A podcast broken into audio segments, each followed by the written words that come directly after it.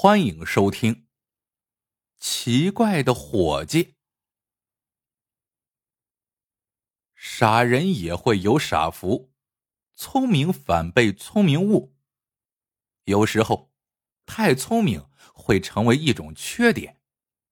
如果你总是自以为是、自作聪明，说不定啊，会落个弄巧成拙、自食苦果。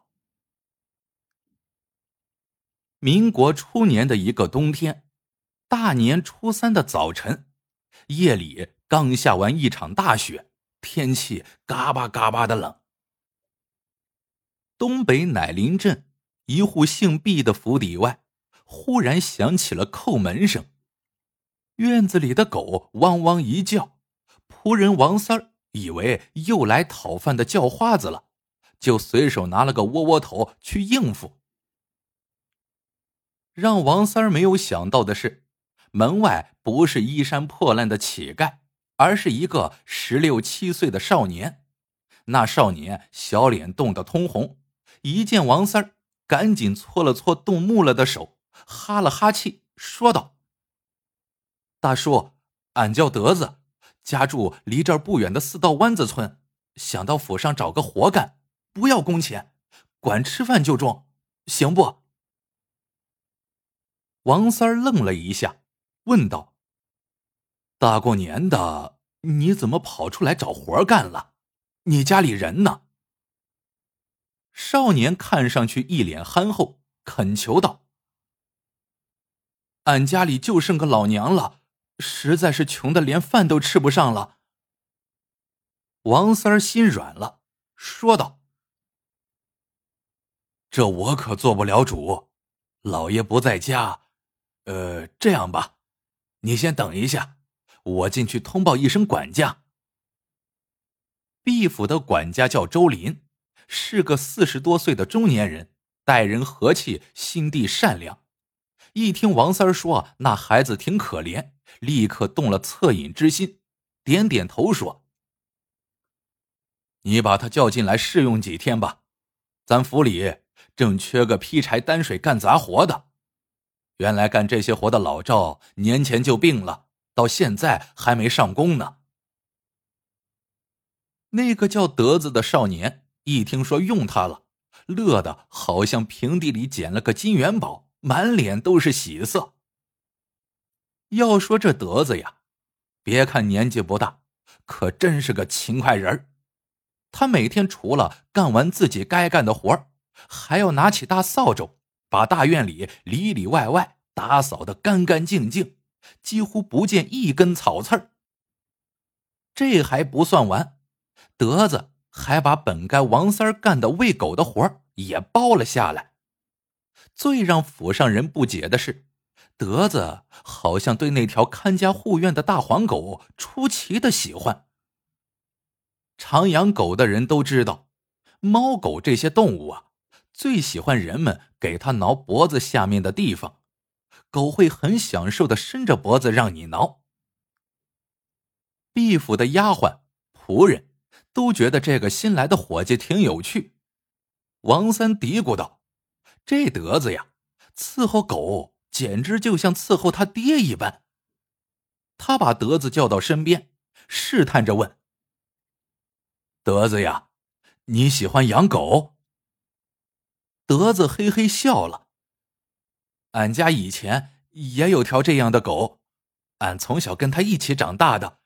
俺看到这条狗，就想起了俺娘，就不想家了。王三儿听他说的有理，也就不再多问。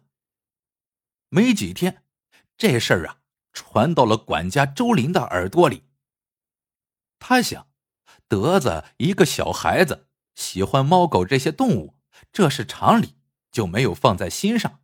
毕竟这段时间他忙着呢。毕府的主人要回来了，很多事儿都得周林提前张罗。这毕府的主人叫毕忠德，六十出头的年纪，身板还很硬朗，常年在外跑买卖，在东北收人参、鹿茸等土特产，运到京城和南方去。再从南方等地购进瓷器和丝绸等物品贩到北方来。这一来一往，两边都不落空。几十年下来，毕老爷发了大财。不光在乃林镇，就是在京津商埠要地，也都有他的钱庄店铺，可以说是乃林镇富甲一方的大户。毕老爷在京城有个二房，他是京城和乃林镇两边各住半年。今年像往年一样。他在京城过了正月十五才动身回老家打点生意。平日里他不在乃林老家的时候，家里生意上的一应事务都交给管家周林负责。这一天，毕老爷回到了乃林老家。毕老爷在府里休息了半天，管家周林就像往常一样走了进来，向他禀报这半年来的情况。说到最后，周林就说：“府上新招了一个小伙计，不要工钱，只管吃饭就中了，而且干活挺勤快的。”他本以为老爷会夸自己几句，又给府上省钱了，谁知毕老爷听了，先是微微点头，随即又慢慢收敛了笑容，皱着眉头说：“周林啊，我跟你说过多少次了。”凡事要三思而行，连个保人也没有，这个叫德子的伙计，你了解底细吗？周林一听，老爷责怪了，连连点头称是，也觉得自己有点大意了。周林回去之后，立刻唤来那个叫王三儿的手下，叮嘱一番，让他按德子讲的住址去了解一下。王三儿心想：“这德子是自己推荐进府的，要出了啥事儿，自己还不得吃不了兜着走啊？”他慌忙套上车，立刻就出发了。好在那个四道湾子村离乃林镇不远，村子也不大。王三儿用了半天的时间，就把村子里的情况给摸透了。王三儿心事重重的回到毕府。周林见他一脸的沮丧，心里咯噔一下，张口就问：“咋，弄清楚了吗？”王三儿都快哭出来了，说自己把四道湾子村每家每户都问了个遍，根本没有叫德子的。一听这话，周林好似当头挨了一棒，心里凉飕飕的，他赶紧一溜小跑去禀报老爷。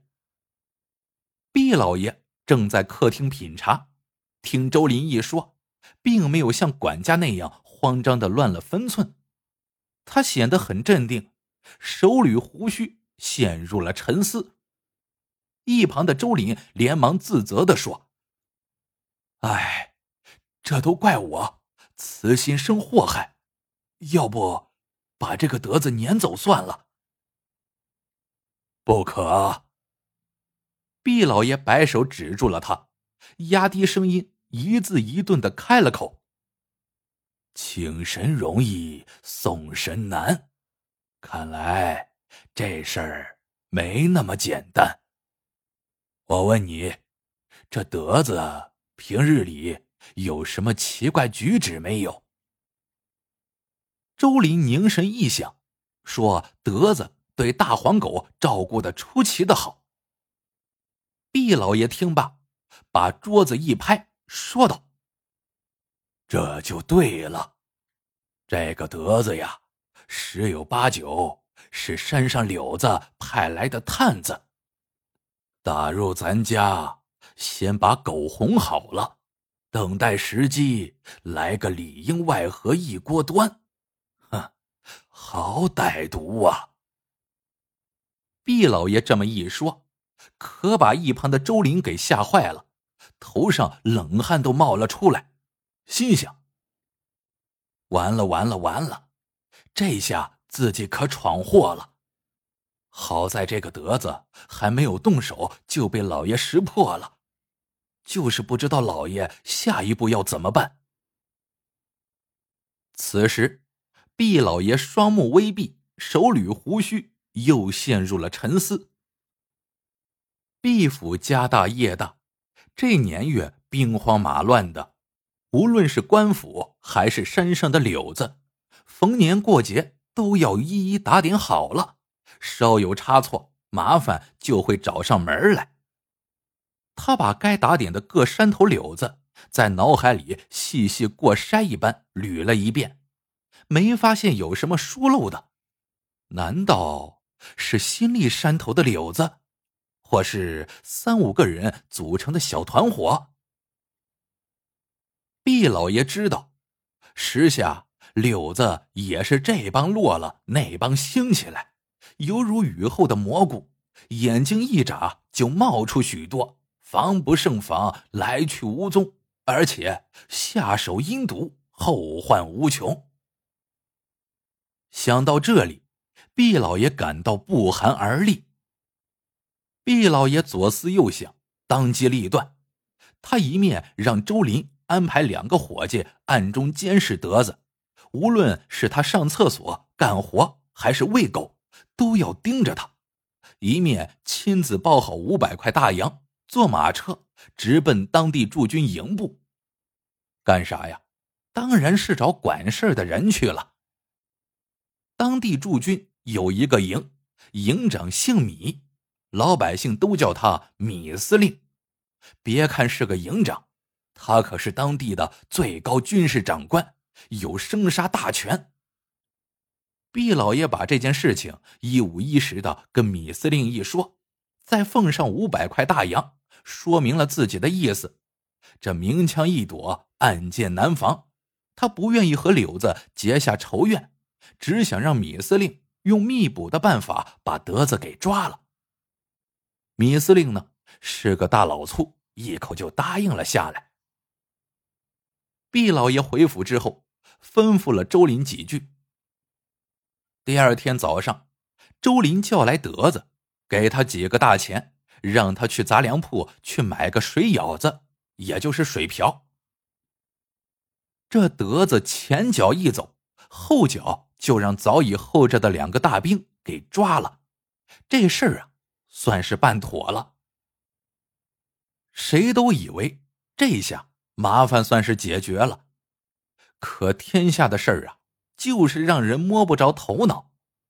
就在德子被秘密抓走的第三天傍晚，毕府的大门又被扣响了。王三儿去开门，一看竟是德子，瘸着一条腿，脸上、身上伤痕累累。一瘸一拐的就往府里走，一边走一边说：“倒霉，那天让两个兵把俺逮了去，打得俺半死，要俺承认俺是山上的柳子。哎，大黄狗喂了没有啊？可别饿着。还有没投币的，记得投币。”王三儿哼哼哈哈的答应着，心想。这小子还活着，还惦记着大黄狗和投币呢，真是个狗吃。他胡乱应付了几句，忙火急火燎的去禀告了管家。一听德子回来了，把管家周林也吓了一跳。他赶紧跑出去看，只见德子搂着大黄狗依偎在狗窝旁，不停的抚摸着大黄狗的脊背和脖子。毕老爷也很快听说了这件事情，他再也镇定不下去了，花了五百块大洋，托米司令把德子弄走。本以为这事儿可以了结的，谁成想德子一身伤又回来了。毕老爷也不管外面天已黑了下来，让王三儿套了马车，直奔军营。米司令见了毕老爷，叹了口气，说道。哎，抓了这小子，我就命人用刑呢。没想到他哭爹喊娘的，就是不招。最后我连老虎凳都用上了，也不管用啊。他又没犯死罪，这杀又不能杀，实在没办法了。我命人呐，把他弄到荒郊野外给放了。没想到他又回到府上了。毕老爷一听，心里凉了半截，心想：连米司令也没有办法了，这五百块大洋算是打水漂了。米司令看出了毕老爷的心事，说道：“这小子是个滚刀肉，软硬不吃。依我看，不如这样，干脆呀，你跟他和解吧，给他几个钱，打发他走得了。”毕老爷窝了一肚子火，回到家气得饭都没吃，思来想去，一夜没睡。第二天，他早早起来。叫来管家周林，让他上大馆子备了一桌丰盛的酒席去请德子，由毕老爷和管家作陪。德子长这么大，还是头一次进这大馆子享受这种待遇，有点不知所措，手脚都不知道怎么放了。毕老爷努力装出一副和蔼可亲的样子，又是劝酒，又是夹菜。就像款待贵宾一样。德子这几天挨打受饿的，眼下一见美食摆了一大桌，哈喇子都快流下来了，也不客气了，抓起鸡腿就啃，夹起肥肉就往嘴里塞。一会儿功夫，风卷残云一般，满桌的美食被德子扫进了肚子一半有余。旁边作陪的毕老爷和管家周林几乎没有动筷，一来有心事，二来都看傻眼了，哪还吃得下去？等德子吃的打了个饱嗝，再也吃不下去的时候，毕老爷一看是摊牌的时候了，他清了清嗓子，从兜里掏出个包，推到德子面前，说道：“德子呀。”咱打开天窗说亮话吧，我也不知你是哪路神仙，问你也不说。得，今天呢，咱们就做个了断。这包里有两百块大洋，算我对小老弟吃了苦头的一点补偿吧。从今儿个起，你就打道回府吧。这一番话。把德子说的如坠云里雾中，半晌他才明白过来，这是撵他走啊！他立刻把头摇得像拨浪鼓一样，一叠声的说：“不，我不要钱，我不走。”他又把钱推了回去。毕老爷有些恼火，以为他嫌少，就说道：“德子呀。”我平日照顾各山头的柳子，顶多给一百五十块大洋，给你两百块大洋不少了。你不要钱，想要啥呀？你说说。德子想了想，慢吞吞的说：“我不要钱，我想要那条大黄狗，给我狗，我立马就走。”毕老爷一开始没听明白。愣了，管家周林插话问：“你就要那条狗？”对，德子也不客气，给我那条大黄狗，我现在就走。毕老爷虽然百思不得其解，但还是答应了，把那包大洋又推到德子面前，说道：“就听你的，那狗。”你喜欢就给你，这些大洋算白搭的。这回德子是真的走了，他牵着那条大黄狗，外加毕老爷送的两百块大洋，头也不回的走了。毕府的人以为这事儿啊就算是了结了，可毕老爷岂是肯吃亏的主啊？其实宴请德子那天。毕老爷就花高价雇了一位镖师，让镖师暗中跟踪德子，弄清这帮柳子山头在哪儿，人员多少。等弄明白了，毕老爷再请米司令派兵过去，来个连窝端，斩草除根，不留后患，他也就不用害怕这帮人报复了。这位镖师功夫了得，穿房越脊，如履平地。他跟上德子之后，不出七天功夫就返了回来，见了毕老爷，说他在德子家的房顶上潜伏了三天两夜，把这个德子的底细以及他来毕府的原因弄了个一清二楚。细细一讲之后，把毕老爷气得差点当场晕倒。原来，这个德子除了住的地方没说实话。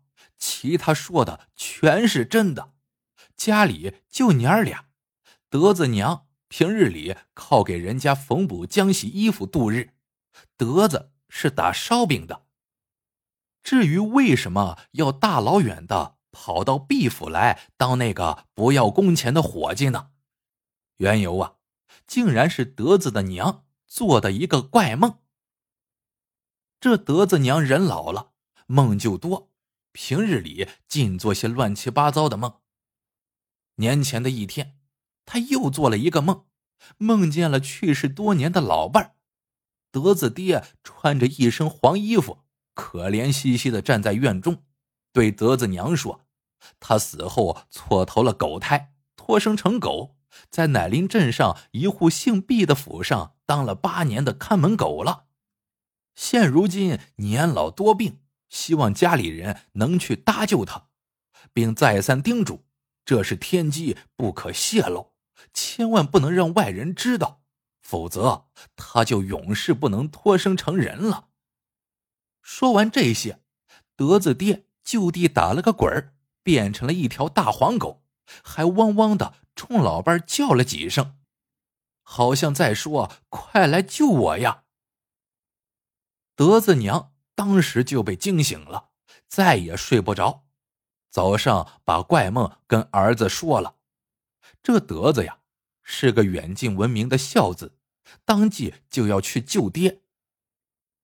这也难怪，那年月人们都信托梦。过了年，德子就动身了，到了乃林镇一打听，还真有个毕府。他到了门口。从门缝往里一瞧，真有条看门的大黄狗，老态龙钟的，身上的毛都脱得一块一块的。德子当时激动的真想砸门进去，但他不傻，知道这可是大户人家，贸然提出要人家的狗，那肯定是不行的。而且有钱人家也不会卖的，非把自己当疯子轰出来不可。怎么办呢？德子在门外徘徊了几圈之后，才想出了不要工钱当伙计这个笨办法。本来呀，他想等熟悉之后再想办法把爹搭救回来。谁知毕老爷小题大做，把他当成山上柳子派来的探子，庸人自扰的闹出这么一场戏。毕老爷听镖师一五一十的这么一说。整个人就懵了。第二天就病了，在床上躺了一个多月，净喝苦药汤子了。这一天，毕老爷勉强能够起炕了，就把管家周林叫了过来，看了看这个跟了他十多年、和他一样谨小慎微的管家，皱了皱眉头，说道：“周林呐。”这个教训不浅呐，花了近两千块大洋，弄这么个结果。我跟你说过多少次了，凡事要三思而行啊。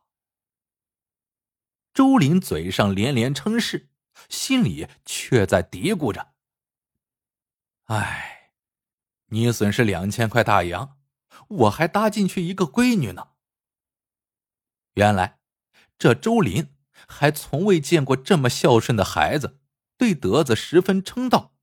正巧他有个年满二十岁的闺女，未找到合适的人家。前些日子，他已托了媒人上门提亲。俗话说“女大三，抱金砖”，周林的闺女正好比德子大三岁。这门亲事一说，哎。就成了。好了，这个故事到这里就结束了。